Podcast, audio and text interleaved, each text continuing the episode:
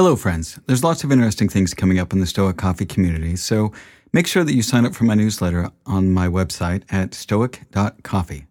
You can also follow me on Twitter at stoiccoffee and on Instagram at stoic.coffee, and you can find my LinkedIn page by searching for Stoic Coffee Break on LinkedIn. Now, I also wanted to let you know that I'm starting a mastermind for tech entrepreneurs as the world of tech is accelerating, and I've had people reaching out to me for a group grounded in Stoic principles. I'll be your facilitator as we tackle some of the big questions in tech using the tools of Stoicism.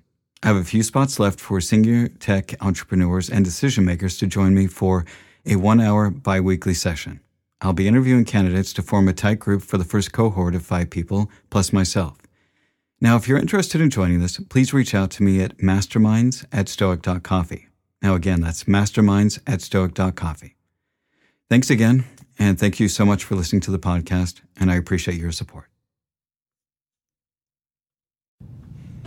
Hello, friends. Welcome to Stoic Meditations. Today's episode Be Good Now. No longer talk at all about the kind of man that a good man ought to be, but be as such. Marcus Aurelius. This, to me, is just a very straightforward and simple quote. It's the idea of rather than talking about what makes a good person, about what a good person should do.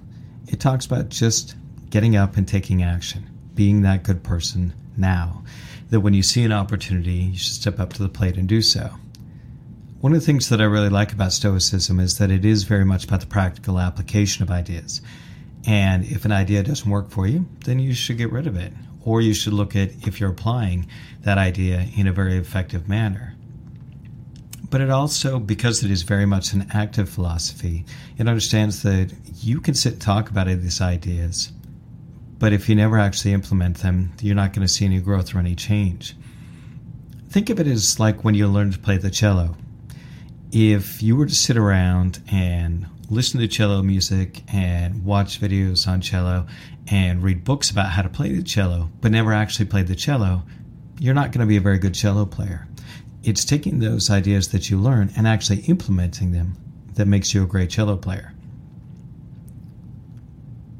So, just as philosophy is about lots of great ideas about making you the best version of yourself, until you actually implement those ideas and challenge yourself and grow through the implementation of those ideas, then it's just an idea.